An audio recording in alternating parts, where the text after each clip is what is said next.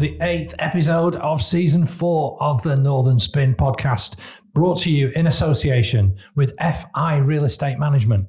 My name is Michael Taylor. I'm the editor of businessdesk.com in the Northwest. I'm a journalist and sometime politico. Good morning to my partner in crime, Mr. Maguire here. Thanks very much, Michael, and a warm welcome to our very own Tyson Fury impressionist, albeit one listener, somebody we all know, Martin Bryant, Mr. Tech, thought you did a very passable Hackety dog impersonation. Have you, have you been stopped in the street? Anybody wanting to hear that impression? We're just normal men. now, if you've not heard Michael's impression of the Gypsy King from last week, you can check it out on Twitter. It went down very well. If you keep going on about that, you big dosser, I'll put you on your backside. See, he's getting carried away now. He's very uh, hyper today. Uh, too much orange juice. I'm the executive editor of Business Cloud and Tech Blast. Been another big week for the Northern Spin podcast. In Denmark, we shot up 67 places to number 55. We also went up 52 places over the weekend in France. I don't know what uh, the people of France were doing other than listening to the Northern Spin. Today, Michael, I'm going to take you out of your comfort zone. I'm never in my comfort zone well, when I'm with you, Chris. I'm going to take you out of your comfort zone that you're never in with me today, more so than I did last week when I asked to. Uh, I asked you to give advice to the Tories on how they could win the next general election, and uh, I thought you did a good job there, uh, as you could. Now, like me, you're you weren't in favour of Brexit, so today we're going to explain together, and you're going to explain how the UK can make Brexit work. Are you up for it? Yeah, I'll give that a go, Chris. And at the risk of repeating myself, though, thinking about this week's show, in fact, at the risk of repeating myself even more than Rishi the robot saying the same answer to the four different questions.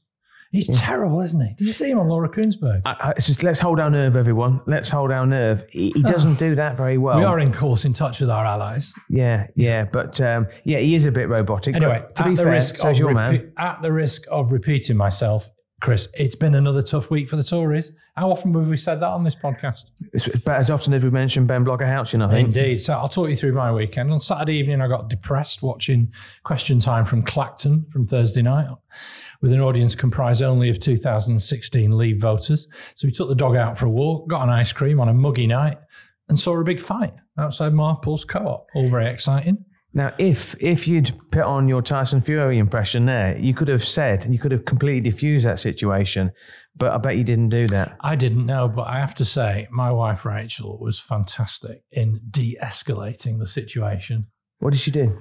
She just she she spoke to one of the uh, people involved in the fight and spoke to him on a human level, using his name, and urged him to just stop and just it was amazing. No, transformational. Very, very sensible. Just treating people as humans, you know, rather than hey, hey, scally, scumbag, or whatever else epithets were being thrown around. Just yeah. dealt with it really well. No, very again, it's, it's, about the you know we're, we're big on this dehumanization, and we're probably going to going to drift into a territory where maybe I do a little bit more of that myself today. Well, We'll see. We're going to talk about rising interest rates and the mortgage time bomb, which I think could finally sink the Tories. I think it's massive. I think it's bigger than the energy crisis. I'm also interested to see how some of the Tory MPs, like Jonathan Gullis, an arch Brexiteer, and Jake Berry, have really waded into this now. I think they see it as a opportunity for them to try and score a few points because they know they're on the precipice of getting uh, deselected or, or losing at the next general election. I don't think they'll get deselected, but I genuinely think that their electorates will, you know, kick them out of office. No, I actually meant, meant, yeah, I meant I meant would lose the next general election rather than yeah, be deselected. True. But, but both of them are on a slippery slope. Right. So yeah, we've got a packed show for you today. We're going to be also talking all things music and Glastonbury, and we're talking about United Utilities and emissions into the into the uh, the Irish Sea. Terrible situation there up in Blackpool. Um, I've I've been to Morecambe again. I'll be telling you about my, my trip up there. But yeah, we've got a packed show for you. But before we go to our first break, I just want to say thank you once again to our producers, What Media, the kings of video content creation. They turn our weekly ramblings into this hit weekly podcast and YouTube show. They make us feel like part of the team. And on that note, we're going to our first interval. FI Real Estate Management is not your traditional property company. Founded in 1982 and managing assets totaling more than 1 billion, FI Real Estate Management pride themselves on going on the journey with their tenants. FI Real Estate Management, the property company with personality. So, welcome back to the main part of the Northern Spin podcast. So, our downloads are up 33% in the last 30 days. If you want to reach a growing audience, please get in touch. Um, so, what we're going to talk about today, Chris? What's first on this packed agenda? We're going to talk about Brexit as well because uh, my daughter's birthday is the 24th of June. So, the 23rd of June is always a big day in our house because we're excited about her birthday, but also it's the uh, anniversary of the Brexit referendum. It's now seven years. Can you believe seven years since the Brexit referendum? It feels like it's been longer. There was an interesting poll last week commissioned by former Prime Minister Tony Blair of the Tony, well, not commissioned by him, of the Tony Blair Institute. More than 50% of people, and they uh, questioned 1,525 adults, were questioned about uh, about the UK and were asked, were, was the UK wrong to leave? These are some of the findings. 34% still believe that Brexit was the correct decision. 18% of Leave voters said the decision was wrong. That's interesting because we're going to talk about the um, we're going to talk about question time, and they did a survey, and 20% of the people who voted for Brexit would now change their mind.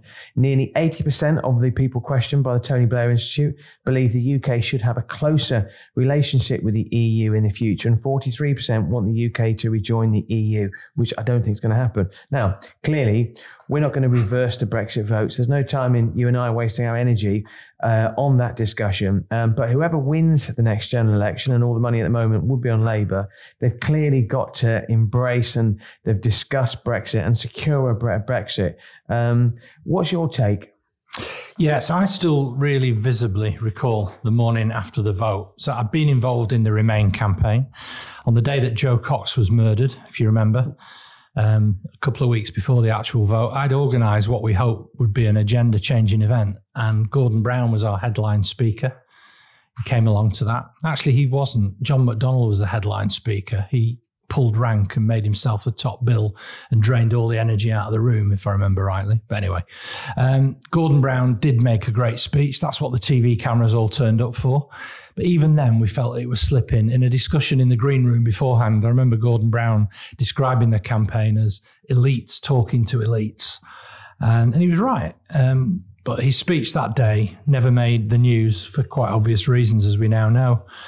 At the time, I was commuting into Manchester from where I live in Marple, and I sat next to an older guy called David on the train who I'd got to know over the last couple of years beforehand. And he sat next to me on the train. He looked at me. We were both drained and in shock at the result.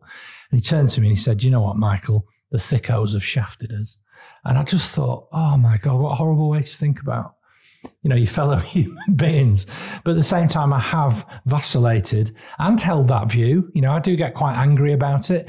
And watching Question Time the other night with some of the some of the opinions that were expressed on that, I do think people were, were genuinely conned. And although that sentiment doesn't does have a grain of truth in it, it's it's it's proved really difficult to move on from. And you know, and in my peer group, and it may be even be words that I've used myself.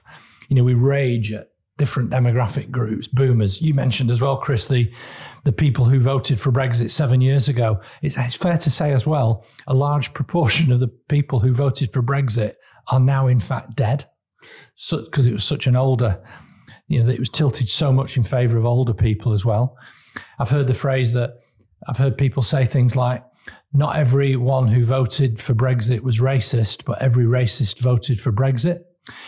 Um, a phrase called gammon, which is widely used, particularly by younger people, to reflect older older people with high blood pressure and very pink faces. You know, they think that they're the demographic entirely responsible for Brexit, and it, and it's become a way of describing things. Things get described as a bit Brexit, which means it's kind of a bit rough around the edges and a bit, you know, white.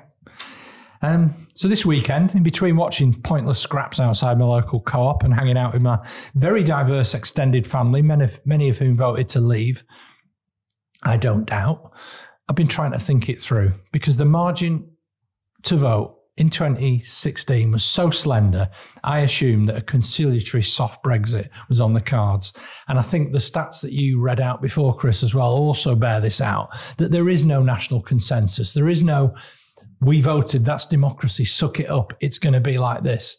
So uh, it's almost like we need a reset and a commission to say, how can this country come up with a better Brexit? How can we have something maybe like a citizens' jury? Pick a group of people a more representative sample, form a citizens' jury of our peers, and come up with a plan for something and an agenda, a top six of list of priorities that this country could do. Because frankly, that's the only way we're going to get through it.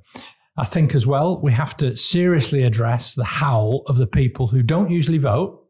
So I know consti- uh, council wards like Brinnington and Central in Stockport, which in the last election had 18% turnout. They were voting over 50% turnout. They are, pe- they are people who never vote. And I've heard it said on Facebook by people who don't normally vote in any elections. This is the one thing I voted for. They're not taking it away from me. So, however much we don't like the result, and I still don't, and I kind of agree with what Alastair Campbell said on the program the other night as well, which you're going to come on to, and um, you saw it as well, didn't you? Yeah, I, I didn't see it all. Um, I do plan to watch it, but Yeah, I I saw think you clips should. on social media. Yeah. Um, the audience was made up solely of Leave voters, wasn't it? Yeah, and, and also what was interesting about that is that apparently they couldn't find a government minister to talk in favour of Brexit and what difference it had brought. So they wheeled out John Redwood, Yeah. which I think is probably the level that it's uh, the level. I mean, they know the Conservatives and Labour that they see Brexit as a toxic subject, and certainly Yeah. Labour's not going to touch it until Yeah. after the election. So I was I was impressed with Anand Menon on the program, the kind of intellectual. I've I've put on an event an event with him in the last few years. Really interesting guy, big Leeds United supporter. That he's from Leeds. Um, he, he came up with a methodology that said that the country's divided basically into pret-a-manger places and Greggs places. And I think Manchester's an interesting example of somewhere that's both. As I walked past several Greggs this morning with queues outside, but it's also got pret-a-mangers. But this whole swathes of the country don't have a pret, and, and um, they're the places that voted leave.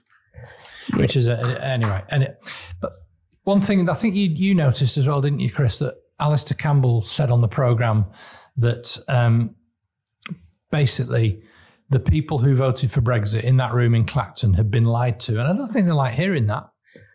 I don't think they necessarily liked hearing it, but I think most people would now accept that um, Boris Johnson, and I was told off for referring to him as Pinocchio 73 times last week. So, Why? um, because um, it was the uh, it was my normal um, you know uh, impact group that I go to and uh, ask for their opinions. And uh, He's a liar, though. He's a proven liar. he is a proven liar. He is a proven liar. But the point was that I think most people would now accept that the uh, promises that were made at Brexit by by this cabal of people, we were lied to. Um, I think Alastair Campbell. See, Alastair Campbell. I look to Alastair Campbell now as a um, as as somebody whose opinion I actually trust, um, and uh, and I know he's you know waving the flag. I mean, I, I do like his podcast with Rory Stewart because they do have a bit of back and forth as well. But but he called out Boris Johnson um, a long time ago, as did um, you know uh, as did Rory Stewart as well. And he said, yeah, we were lied to. Um, I think the fact that twenty percent of people in the room said they would change their mind now was interesting. I think it was an interesting experiment by the BBC. It's important to remember that only 52% of the population voted in favour of Brexit. Yeah. Um, so, so if 20% were to change their mind, it would be a seismic shift. Absolutely. I also accept, of course, that just because I and voted, people have died. Just because I accepted, uh, just because I voted to remain, I do accept the majority rule. I think what's interesting is um, the, there's been a poll that's been done, and it's it's it's now voted very heavily in favour of remain. But uh, that's a lot of that is because the young voters who previously couldn't vote because they were too young are now voting, and they're Yeah. saying this isn't what we want. Yeah. Um, I want to want to sort of pin you down, if, if, if I may, on sort of Keir Starmer, and in terms of Labour's position on Brexit, because Keir Starmer does get a lot of stick for changing his mind a lot and not having many clear positions on many things. Okay. Okay. Now they've set out Labour's five-point plan. Have you noticed everything's a five-point plan to make Brexit work? Do you But- know why that was? Why they do five points rather than three or four? Um, no, I don't. It's because actually. there were five pledges on the 1997 uh, Labour campaign, which was the most successful Labour election campaign since 1945, and it had five pledges. But I look at what the Conservatives have done and what Rishi Sunak's done with his five promises as well. It just seems to be five seems to be the magic number. It is. Um, yeah. It's interesting that. Now, Rishi Sunak's government he knows, and he knows, it, of course, um, that that that they can't make any concessions on Brexit because the right of the party, the very vocal, you call it the thick right of the party, won't allow it. Keir Starmer's in a sort of similarish position. Um, I listened to a really interesting interview with Lord uh, Heseltine. He was uh, he was talking on the Westminster show today, and uh, it was talking about the fact that Oxford University is celebrating a big anniversary. And he was saying the issue is no politician is willing to grasp this issue of Brexit because they're worried about losing the red wall votes. Now the Conservatives can't do anything because they are literally dead men walking at the moment. And and we talk about the Ming vase. Keir Starmer's afraid to touch it for the same reason as well. Um, I, I, don't know what your view is, but it looks as though this has been kicked into the long grass until after the election. Yeah, I think so, and I think that's a mistake. Um, I think they should uh, say we are going to confront it. I think the five pledges that that Starmer's come out with are a way of kicking it into the long grass, but instead they should grasp it and say, yeah, we're, we're going to institute a commission, a citizens' jury, and work out a Brexit that everybody can can agree on. Interesting issue. I think we should look more at citizens' juries in future editions. By the way.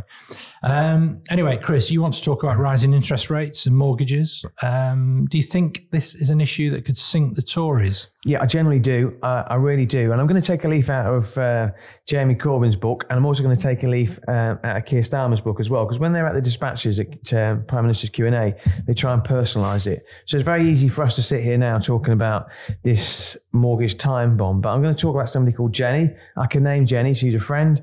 She's a listener to the podcast as well. Jennifer Smith, partner of law firm Forbes. Now, full disclosure, Jenny is not pleading poverty here. Jenny is not looking for sympathy, but I put an appeal out on LinkedIn to say we're going to be talking about the mortgage time bomb. Has anybody got any opinions? So she's all right with you discussing her personal finances she on a podcast that's the 15th highest rated in Denmark. Yeah, well, I hope so. I mean, she shared it. Okay. She, she shared it on LinkedIn, so it was there for public perusal. Okay.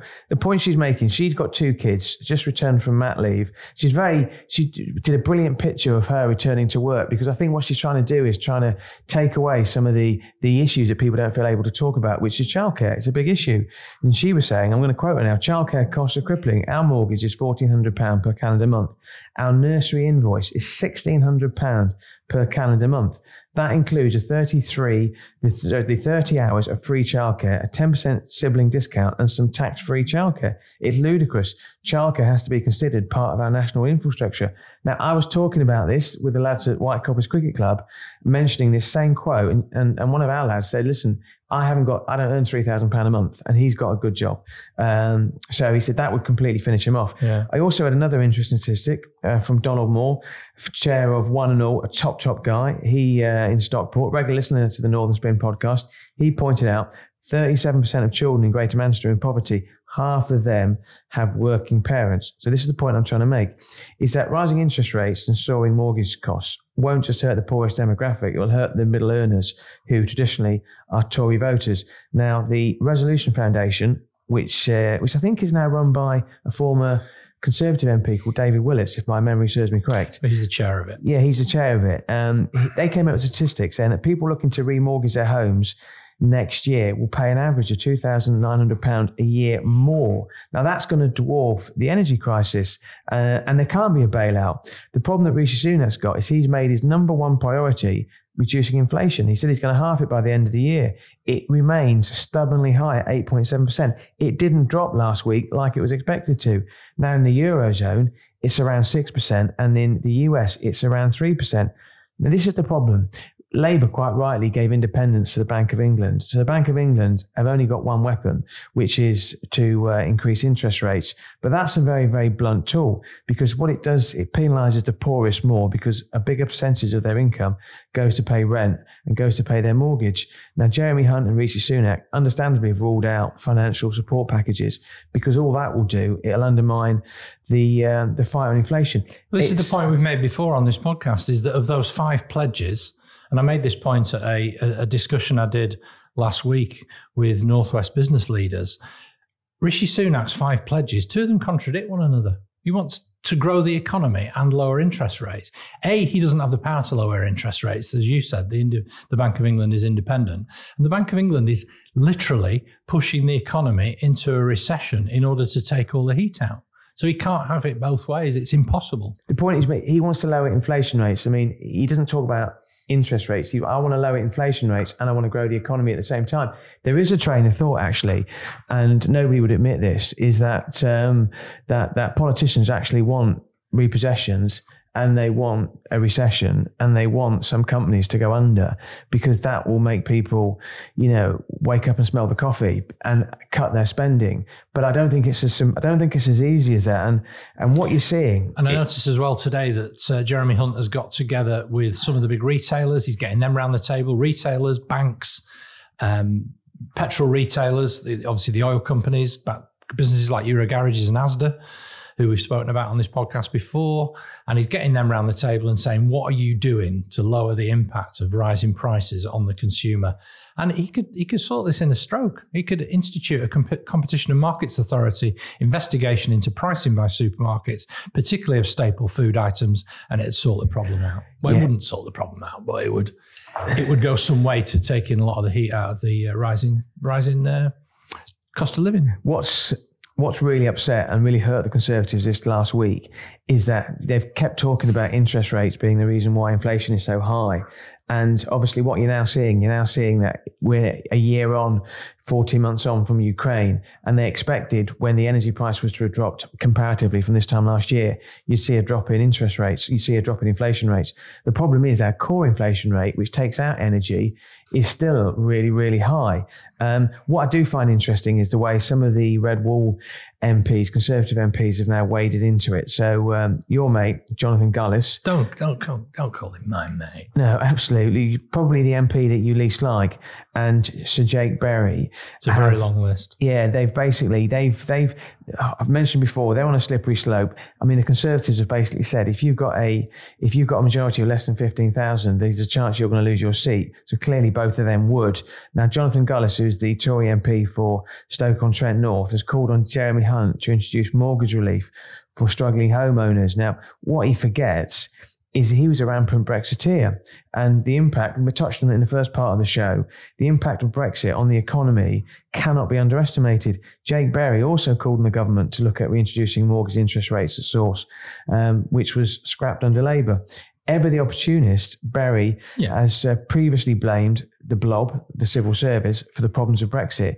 He was being interviewed last week. He accused the Bank of England of being asleep at the wheel in not keeping inflation below 2%. Incidentally, I think he's actually got a little bit of validity with that point. I think the Conservatives have been slow to react, but what you, sorry, the Bank of England has been slow to react. But what you're going to see increasingly, you're going to see the Tories point the finger at everybody else except themselves. And I say this as a small case C conservative. The Bank of England governor, Andrew Bailey, is going to cop it a lot more. And like you just mentioned it, you're going to talk about supermarkets and uh, greedflation and whether or not they're passing on those, um, you know, savings back to the consumer. And also, and I thought I thought Labour made a good point this weekend when they said that they look at the banks, you know, the banks are increasing interest rates or interest rates are going up, but that's not being passed on to the savers.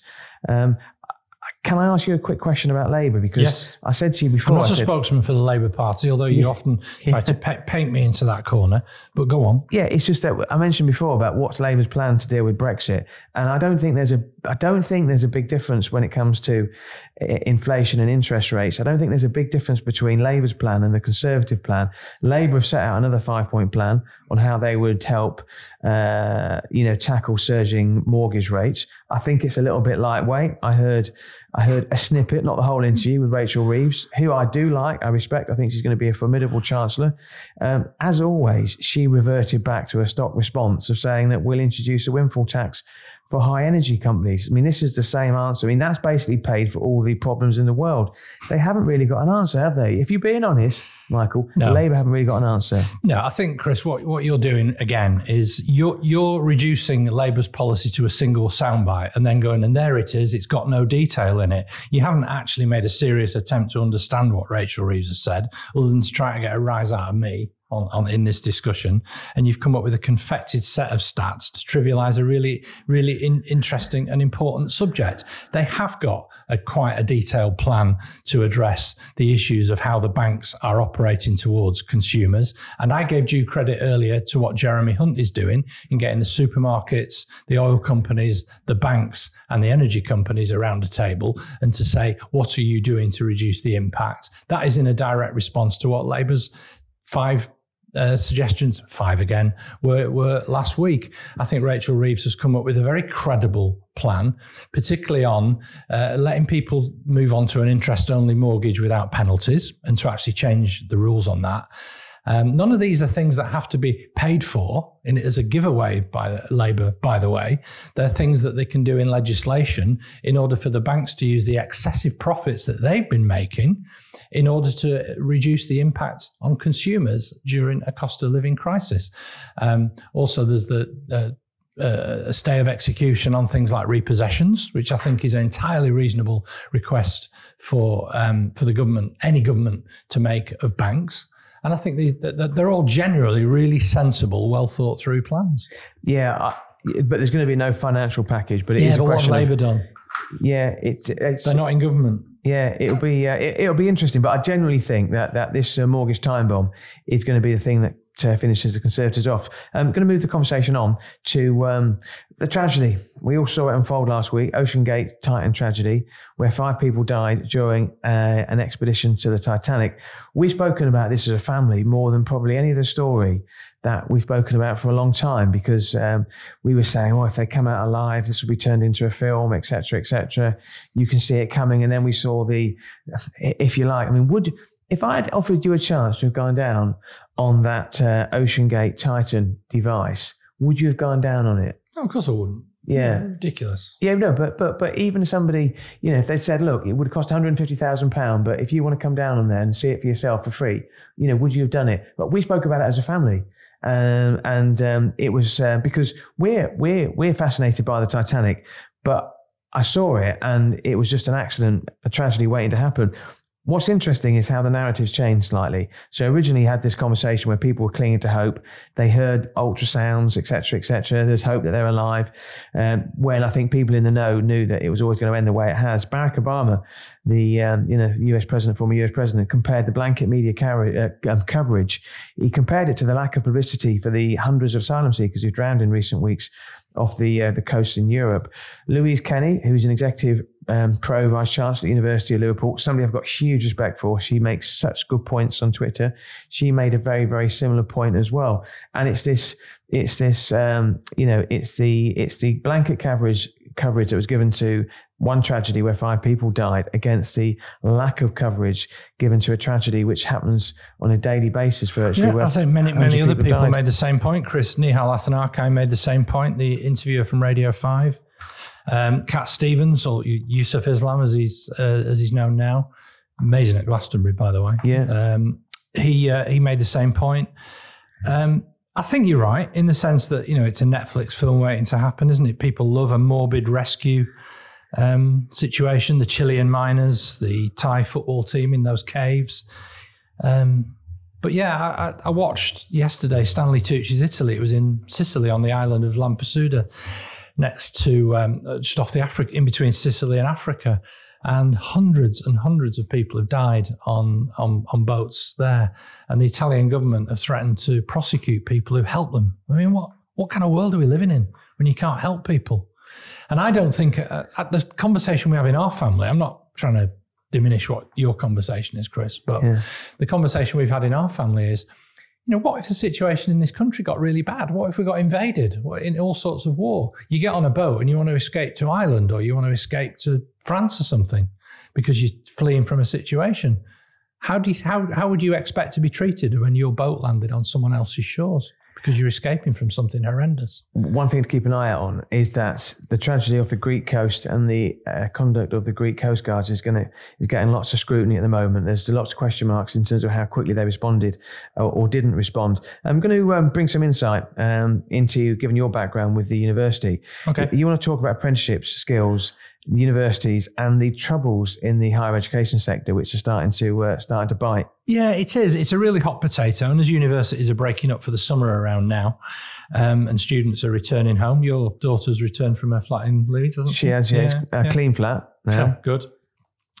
Um, and I think it's a really political hot potato in how the country can fund a high skill economy and a university sector. So Labour knows that reversing its earlier policy of scrapping tuition fees is fiscally sensible. I said at the time, admittedly, I worked in a political comms role for a university, I said Labour's policy wasn't an honest promise. Uh, to scrap tuition fees entirely without a plan to actually how you would fund the entire sector and the and the loan book for um, for for maintenance grants and tuition fees. But at the same time, that um, costs are going up as they are for any business, any organisation. Energy prices, wage increases, the, the price of everything effectively is ticking up student tuition fees have not gone up. They're still at nine grand from when they first got introduced by the coalition government in 2010, wasn't it? When they, or, or at least did they start at nine grand or did they go up to nine? No, grand? they started at three grand, but they went progressively up to nine grand. Um, politically, the government instituted a review that called the Augar Review, where they wanted to reduce tuition fees, the impact on students, to seven and a half grand a year, but they didn't push through the review to that consultation, following pushback from the university sector. But my intel is telling me now that there is more money now available for apprenticeships. Now, they sound more Brexity, to quote a phrase I used earlier, more practical. You get an apprenticeship sounds better than sending your kids to university to do gender critical studies at the University of Neasden or whatever it used to be called. You know, you can see all the optics about how it's all being lined up as a potential Tory issue.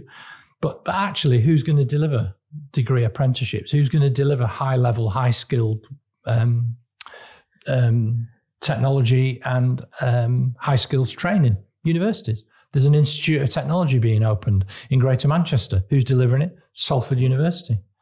Because they are the institutions with the capacity and the capability of being able to deliver skills in a modern economy.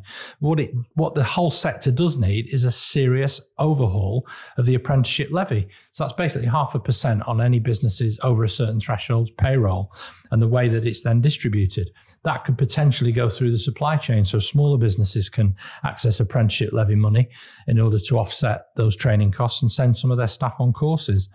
Um, but they also need to clamp down on city firms, putting stockbroker, stockbrokers through an MBA program, offsetting it against the levy payments, instead offering young people high level, well run programs that can skill up our economy in a meaningful way. Yeah, I agree. No, no, no. Have you ever written about degree apprenticeships or anything like that? They're fascinating. No, no, I haven't. No, really I have, interesting. But I haven't. But I think I think there are two types of people come out of universities. I think the people who, and you could say this about everybody. You know, the graduates who think the world owes them a living, and and and, and the people who come out with practical skills. I had a uh, lively conversation last week with uh, with a student, and uh, you know it was a uh, it was quite enlightening for both of us actually. I don't want to say too much because I want to give who I'm talking about away, but it wasn't my kids, needless to say. but uh, no, I think you make some. I think you make some really good points. But given the priority list that the government have got at the moment, nobody's going to yeah, tackle that they issue. ain't going to be funding that. But it's it's a ticking time bomb, and it's it's partly some insight there into why um, university unions are on strike. I have to say, by the way, the UCU union, I think, are absolutely bonkers. Why? Why? Because I mean, yeah. Oh, some of the sorry, it's not about the. There, there are pay disputes within yeah. the university sector, right? There is yeah. squeeze squeeze on incomes. People aren't getting the pay rises they want. Vice chancellors are, by the way. They, they're very well remunerated, but um, lecturers are being squeezed on on their contracts. They're being squeezed on their pay, and the pensions that that the university sector is having to reevaluate its pension schemes. But the University College Union does not do itself any favours. I do think they're absolutely bonkers. Mm. It's not on those issues, it's on things like passing motion, motions on like the war in Ukraine and the trans issue and stuff like that. Mm. It's like the Socialist Workers' Party have taken control of it and it doesn't do the university, um, doesn't do academics any favours whatsoever. Well, on that note, Michael, we're going to go for a short interval.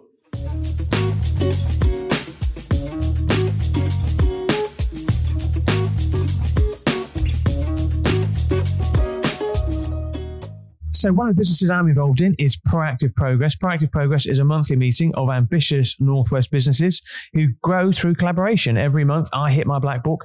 We bring in a big name speaker and share experiences, challenges, and opportunities. If you're interested in joining Proactive Progress, contact me. Lots of methods to do that LinkedIn, Twitter, whatever, or my business partner, Paul Woods. If you want to grow your business, do it through Proactive Progress.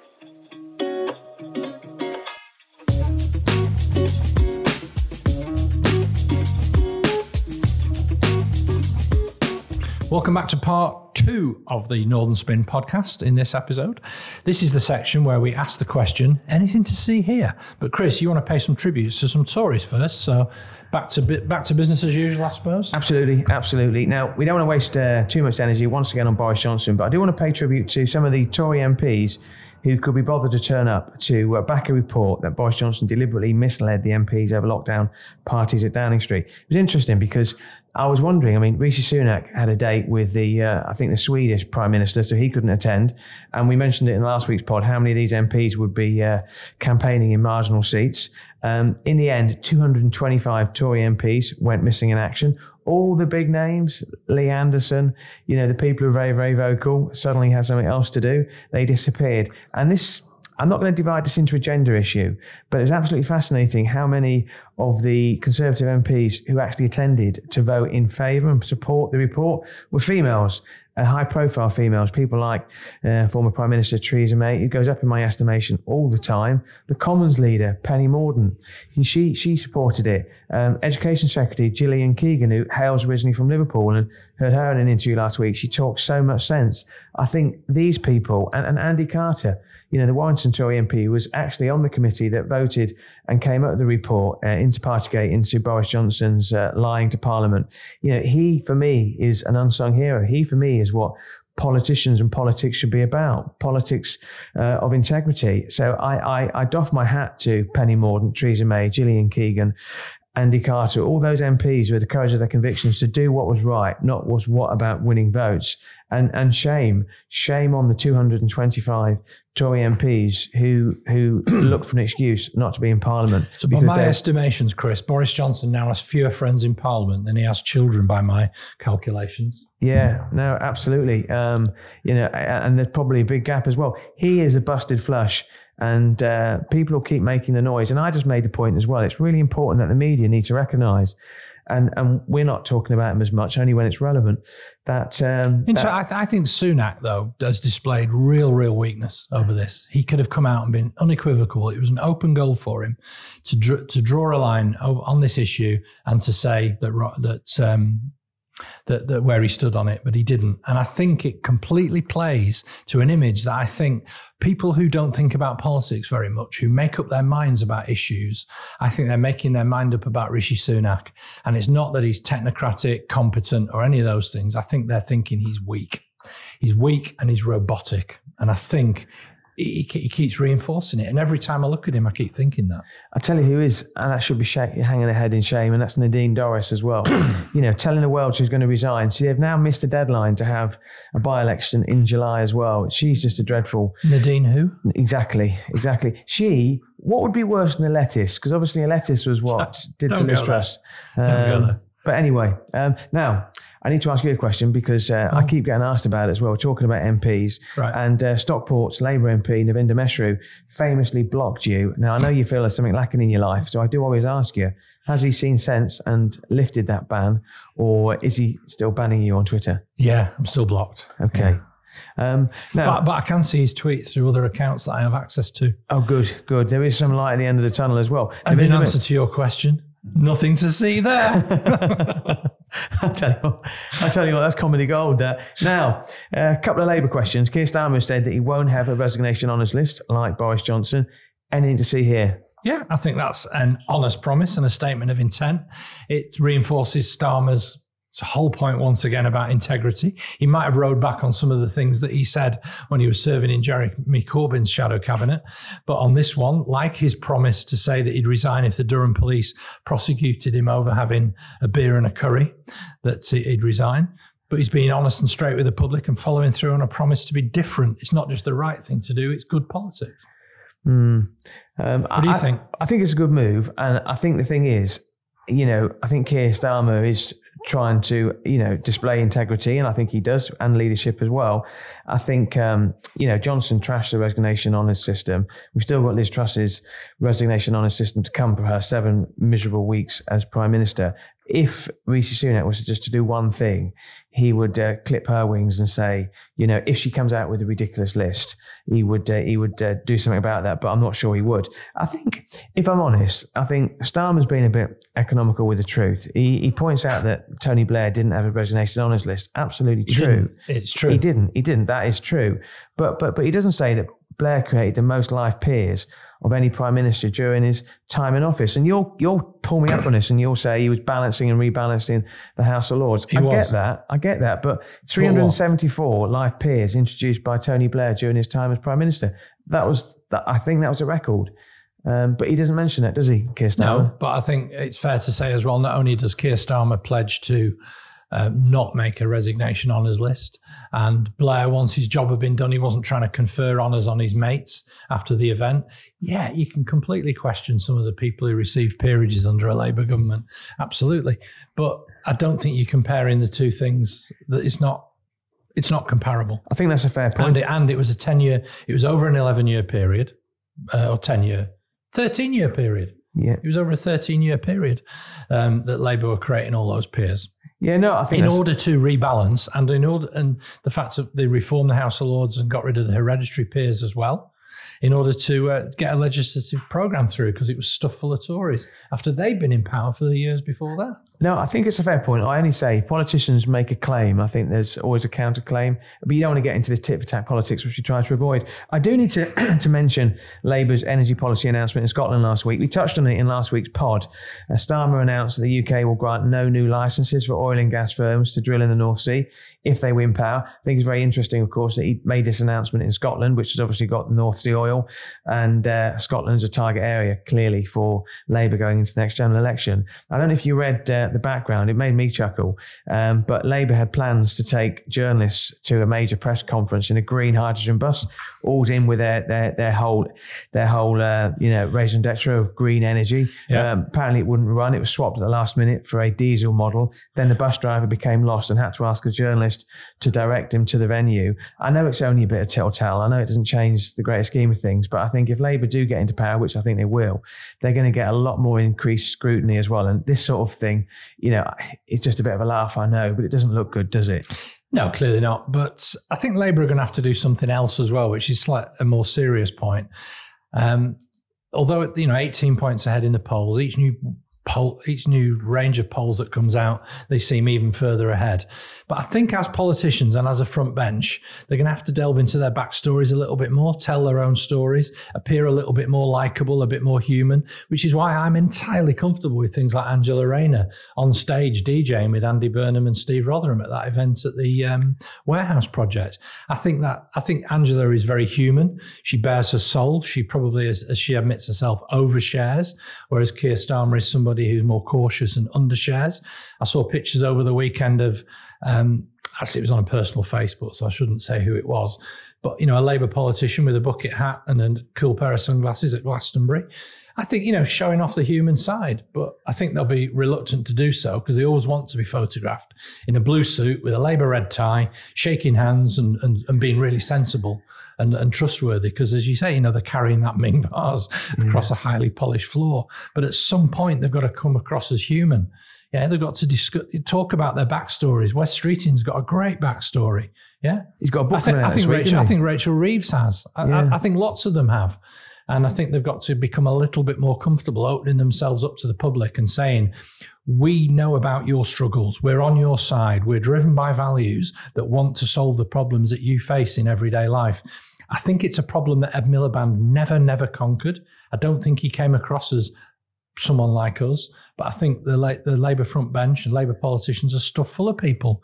You know, it's beer and curry and football and all the rest of it, and normal things that normal people like, and raising a family and dropping kids off at school and juggling all those stuff, Yeah. sorts of things. We didn't see enough of that from Yvette Cooper, for instance. You know, four kids. Yeah, you're married to Ed Balls, of course. Yeah. Um, but uh, no, um, you mentioned Angela Rayner. I think she is authentic. Yeah, I think um, uh, I think sometimes you're probably right. She probably does overshare, but I think I'd probably rather have a politician who was Sorry, authentic. that's Angela saying that she has a tendency to overshare. right, okay. Not me commenting on No, her no. at all. But she was, um, I mentioned her because uh, she was sharing a stage last week with the former Australian Prime Minister, uh, Julia Gillard, and uh, it was at King's College London. And uh, she said, she hinted at the fact that she thought the next Labour leader after Sir Keir Starmer would be a woman. I mean, given the fact the Tories have had three female Prime Ministers, and I've got to include um, Liz Truss in there, unfortunately. Yeah. um, do you think it's anything to see there? Yeah, definitely. Absolutely, Chris. She's right. It's diabolical that Labour has only ever been led by white fellas. Honestly, it's embarrassing. See, I thought the when I was mo- most involved in Labour, which was in 2015, and I thought the Labour leader almost certainly would be a woman, or at least someone from uh, an ethnic minority. David Lammy, Sadiq Khan, Chuka Umunna, remember him? Liz Kendall and Yvette Cooper ended up being on the ballot, and they've ended up finishing third and fourth. Um, none, none of those candidates are entirely without their flaws, but we keep getting old white guys, and it's just not right that this is the Labour Party. Anyway, that's my rant over. No? Um, We've Okay. spoken a lot about housing in recent podcasts, and the government is currently considering intervening in a decision on whether a controversial housing scheme in Wirral's Greenbelt can go ahead. Anything to see here? Yeah, I think thing with housing, we've spoken about the fact that not enough houses being built. Uh, yeah. I listened to a podcast today and they were talking about how many houses are being built and how many new first time buyers there are and how much better it is now under the Conservatives than it is under Labour. You know, this is what I'm saying about throwing politics and statistics about. But what's been accepted is the government's target was 300,000 homes. They're not going to hit that target. So you get this big thing taking place at the moment in the Wirral, the uh, Leverhulme estate. They want to build 788 homes. Good. Uh, now, you would say that, uh, you know, and I would get that as well. Um, eight housing applications have been rejected by Wirral Council. The developers apparently have appealed seven of them at the moment. Now, we know there's a lack of housing. We know the government have made soundings that they want to make it easier for development to take place, including on the green belt. But then you get this big show of public protest as well. And then what they do, it gets kicked into the long grass by being referred up to Michael Gove to make a decision as well. I think you look at Wirral, you look at the whole area around Liverpool City region, which is predominantly, obviously, almost exclusively um, a Labour heartland as well. It's, it's the question is, will the government make these decisions and overturn appeals and allow developers to build on a green belt? I, I'm, I'm not sure they will. Hmm, I think it comes down to the law ultimately. And and I think that more often than not, you found cash strapped councils don't have the resources, don't have the access to the barristers and the legal teams to fight these. So you increasingly see, and we analyse lots of planning applications, you see councils very, very reluctant to go into appeals because they cost so much and they haven't got any money. No, and, and I know Chorley very well as well, and they've turned down a couple of high profile applications and the But they won't be able to appeal- fight them. No, They'll no, lose the- on appeal. the sort of developer went on appeal and had to uh, the council had to pay the cost which they can't afford. Now we sometimes see apologies, and there are different types of apologies. Sorry can sometimes be the hardest word, Michael. And uh, you know, was that uh, that was uh, Elton John, wasn't it? Yes. Yeah, yeah, yeah, yeah. It's keeping it topical for the kids. Um, so last week there was an apology from Sheffield Council Oh, over its flawed programme to fell 17,500 street trees. The Guardian's Helen Pidd has been all over this. And the level of, I'm going to use the word persecution that Sheffield Council took against people who objected to the council's policy of cutting trees was unprecedented. So uh, they've issued a five page apology from Tom Hunt, the council's new Labour leader, and the council's chief executive, Kate Josephs, included this line Failing and making mistakes is a part of life, but refusing to listen and learn is a mistake we can never repeat. What's your take on real, really overt public shows of apology? Uh, yeah, I think it's right. If it's the right thing to do, It- a, a bit of contrition. I mean, I'm, you know, I literally, I literally preach forgiveness and ask for forgiveness every Sunday at church. So Mm. yeah, Yeah, I and think it's the right thing to do what I always say with whenever I, humility and to, and me and- when you mean it. One thing I do really dislike is those Priti Patel style apologies, where if the person is offended, then of course I apologise. Yeah, well, Dominic Raab's the same. Yeah. Dominic Raab, you know, he says, if in the unlikely If- event that I've, apolo- I've offended civil servants who are obviously thin skinned, you know, and then he says that he justifies it. No, I agree. Anyway, who've we got on manoeuvres this week? Well, we've got a couple actually, and I'm keeping it uh, keeping it fair. We've got one from the Conservatives and we've got one from Labour, two MPs. Okay. Now, the first is Tory MP Nick Fletcher. I name checked him a couple of weeks ago because he spoke at an event in Doncaster. He is uh, another one of those. Is he Don northern- Valley? Yeah, he's another one of those Northern Red Wall seats. The only one in 2019. He's got a uh, not the biggest majority in the world. He faces losing his seat. He falls for me into the um, Scott Benton, Lee Anderson category of talking all things woke. For example, he wants pronouns taken out of school. Uh, last week, he seemed to blame Labour and Brexit for high interest rates. And somebody made the point, you've been in power for 13 years. Um, Um, now, he was one of seven MPs, only seven. You mentioned there fewer MPs supporting Boris Johnson. He's got kids. So he was one of Boris Johnson's kids by voting against the Partygate report, saying that Johnson had, quote, broken the shackles of socialism in the North. I absolutely hate, hate phrases like this. He posted a picture of himself on Twitter, which was returning home after a tough week at Parliament. And I thought to myself, you know what? I should post a picture of myself on a Friday saying, I've had a tough week. Look at me, you know, vote me in. All the He- round tables I've done. yeah, he's, he, he is definitely, definitely on manoeuvres. I don't think, and no disrespect to Nick Fletcher, you are welcome on the show.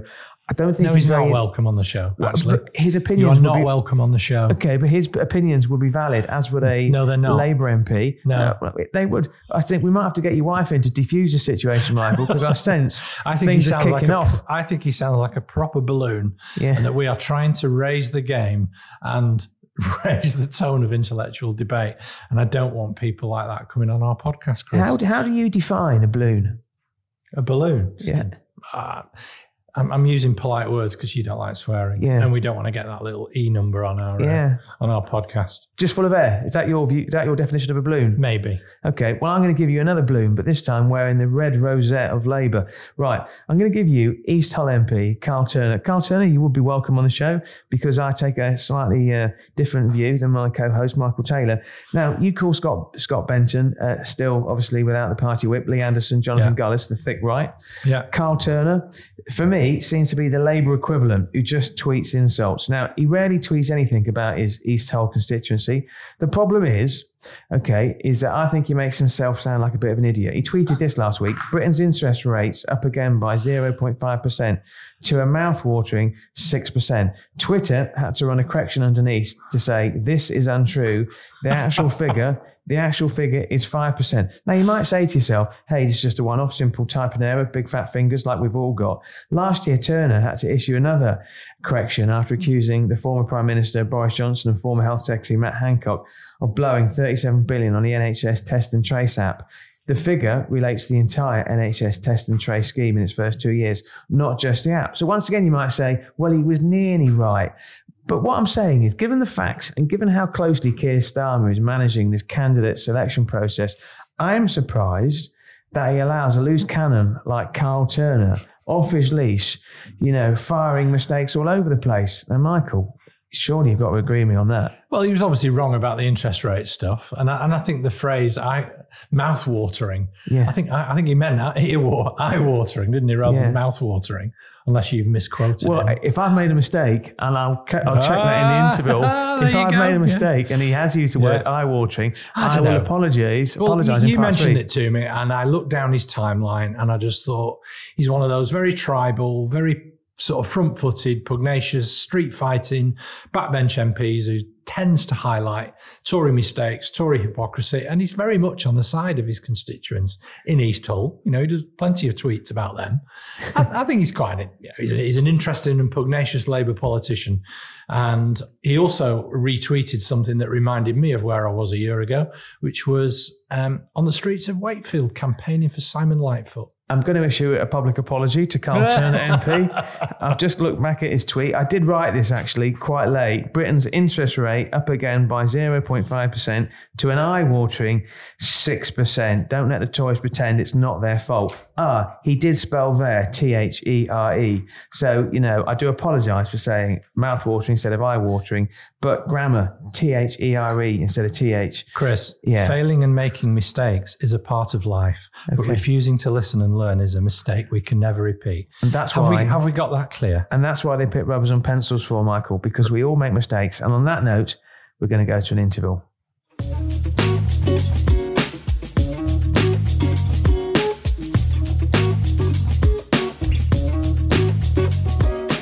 So I've always believed that a vibrant media sits at the heart of any community. And the business community is no different. So if you're in business, then the businessdesk.com is for you. We're up with the lark every morning to bring you the day's business news. We have regular events, credible news, and lots and lots of other events to bring people in the business community together. So log on now, thebusinessdesk.com for all your regional news.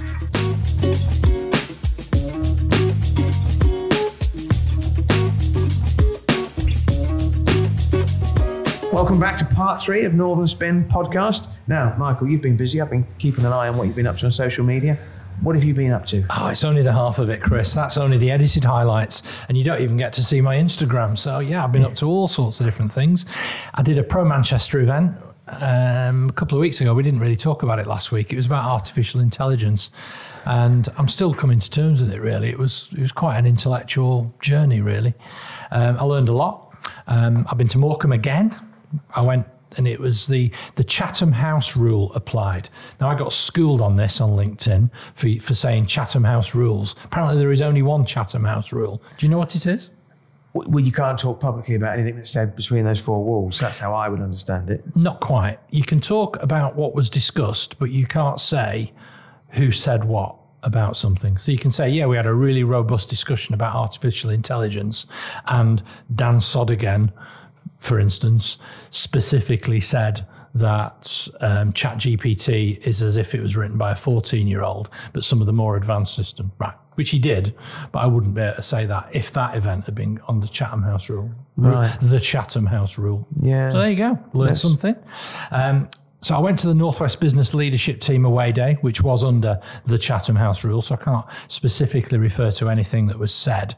Um, but I'm absolutely kicking myself because my team, there was four teams of about 10, six people, and my team got to the last two. We got 40 out of 50 in the quiz. And if we'd got this question, which I knew in my heart the answer, which was Do you know the year when Colonel Sanders first opened a KFC in the UK on Fishergate in Preston? Do you know the year? Well, I know that the first KFC was opened in Preston. Um, I knew that fact, and it was Our team put before, 1977. well, it was before I was. I was born in '72, and it's before. I'm going to go for 1965 May. It was, yeah. Yeah, Ah, you looked it up, yeah. Yeah, it was, yeah. yeah. Uh, what else I've I been doing? Watched a bit of Glastonbury on the TV. So I thought Manic Street Preachers were amazing. Uh, the Pretenders were brilliant as well, as I knew because I saw them at Kite Festival two weeks before. I read a really miserable piece in the New Statesman about Waterstone's dad, another demographic, which I thought was a bit of a shooting themselves in the foot, really, because they're describing half their readers, you know, the sort of people who buy Malcolm Gladwell and Rutger Bregman books, and they're slagging them off. Um, what else have I done? I ran 5K as I've done for the last four weeks. Really enjoyed that. Well, I didn't enjoy it at the time, but I enjoyed the feeling afterwards. And, and we saw a street fight outside the co-op in Marple. I don't enjoy running during the run, but I enjoy having done it. And I, uh, I try and do two 2K runs every week. It's not much, I know, but it's better than nothing. Yeah. Well, Um, maybe try and up, your uh, up your distance. Yeah, yeah. Uh, I had a uh, busy week. You mentioned Pro Manchester. I uh, hosted a panel discussion at the Trailblazers Tech Conference. took place at the Lowry Hotel, where we interviewed four companies who'd made our Manchester Startups 2.0 list. Three of the people on the panel uh, of four were women. I think that's really interesting as well because uh, women are massively underrepresented, uh, massively underrepresented in the tech sector. But they also we were talking afterwards about some of the challenges that they face in attracting investment, which in itself is uh, eye-watering or mouth-watering. Whether I get my phrases right. Now, I had a big, big, big event last week happen to me. I went down to Cardiff, went down to uh, to watch Harry Styles in concert in Cardiff. I have never seen so much fluff and uh, you know colours as there is among the uh, uh, among the uh, audience. And my, my daughter bought one of the what, what do you call them? The uh, feathery boa things. Feather boas. Yeah, yeah, yeah, yeah, yeah. 15 quid this woman selling on the street wanted. She got it for 10. And I said to her, You've been ripped off. Half of it's in the back of my car. It's fallen apart. 65,000 fans in the Principality Stadium, nearly all of them female, screaming for one man. And it wasn't uh, the co host of Northern Spin. But what it got me thinking about is there was complete and utter adoration of Harry Styles, who obviously hails from uh, these parts, and uh, he worked at a bakery, didn't he? Was it Holmes? Holmes? No idea. Yeah, yeah. He worked at Holmes Chapel. I'm sure it was. Um, anyway, I watched Lewis Capaldi at Glastonbury. I only watched a bit on social media, and he's um, got issues. He's, he did a, a, documentary, didn't he, about challenges of uh, mental health, and he struggled to finish his set.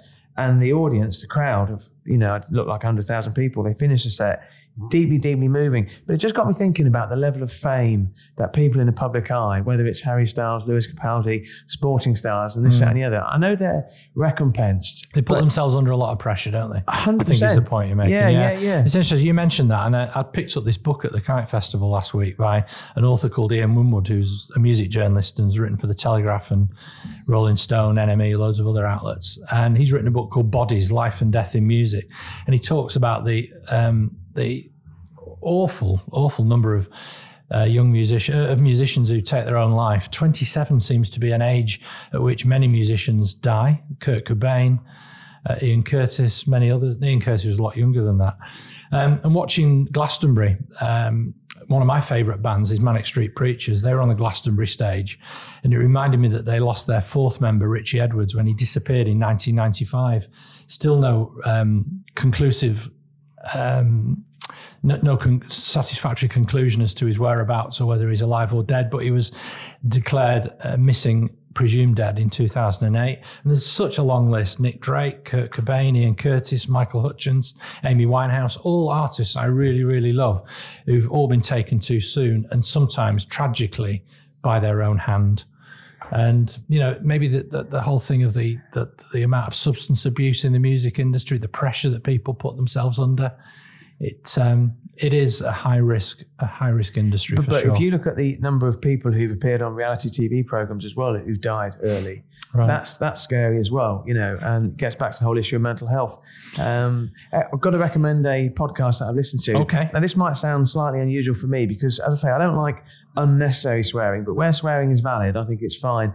So there's a podcast on BBC Sounds called Call Jonathan Pie. What I love about it is I can listen to all 10 podcasts um, rather than have to wait uh, week after week. Now, um, by way of background, if you've not heard it, so Jonathan Pie is a journalist, a BBC journalist who unexpectedly finds himself hosting a live phone-in radio show.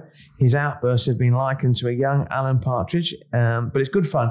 I would love to see you hosting a live um, BBC, you know, phoning show, but being completely honest in your responses, I think you'd have a cult following. You reckon? Why don't yeah. you suggest it to your contacts at the BBC? I, I will do. I will yeah, do. Yeah, I will do. But you said that he's been likened to a young Alan Partridge. Chris, that's the joke. Yeah, I know. Yeah, he's playing a character, just as Steve Coogan is playing a character called Alan Partridge, who is a hapless radio, local radio presenter on, was he on North Norfolk Digital? Absolutely, days? yeah. Um, similarly, yeah, that's the Jonathan Pie persona. You know, yeah. he's playing a character. He plays it very well as well. Yes, good. Uh, anyway, that's all for episode eight of season four of the Northern Spin podcast. If you want to join FI Real Estate Management and sponsor the podcast, please get in touch. Please review us on Apple Podcasts or on any other platform. Don't forget to press the subscribe button because that translates into our numbers. Follow us on Twitter at at Northern underscore spin one or watch us on YouTube. We need to up our game on YouTube, by the way. I had some advice from my from my uh, from Kid Four, yeah. who uh, told me what we need to, to be doing. Thank you to What Media for recording this podcast. Special mention to Elliot Taylor for providing the music, or Kid Five as he's known in my house. My name is Michael Taylor, and my name is uh, Kid One, Chris Maguire.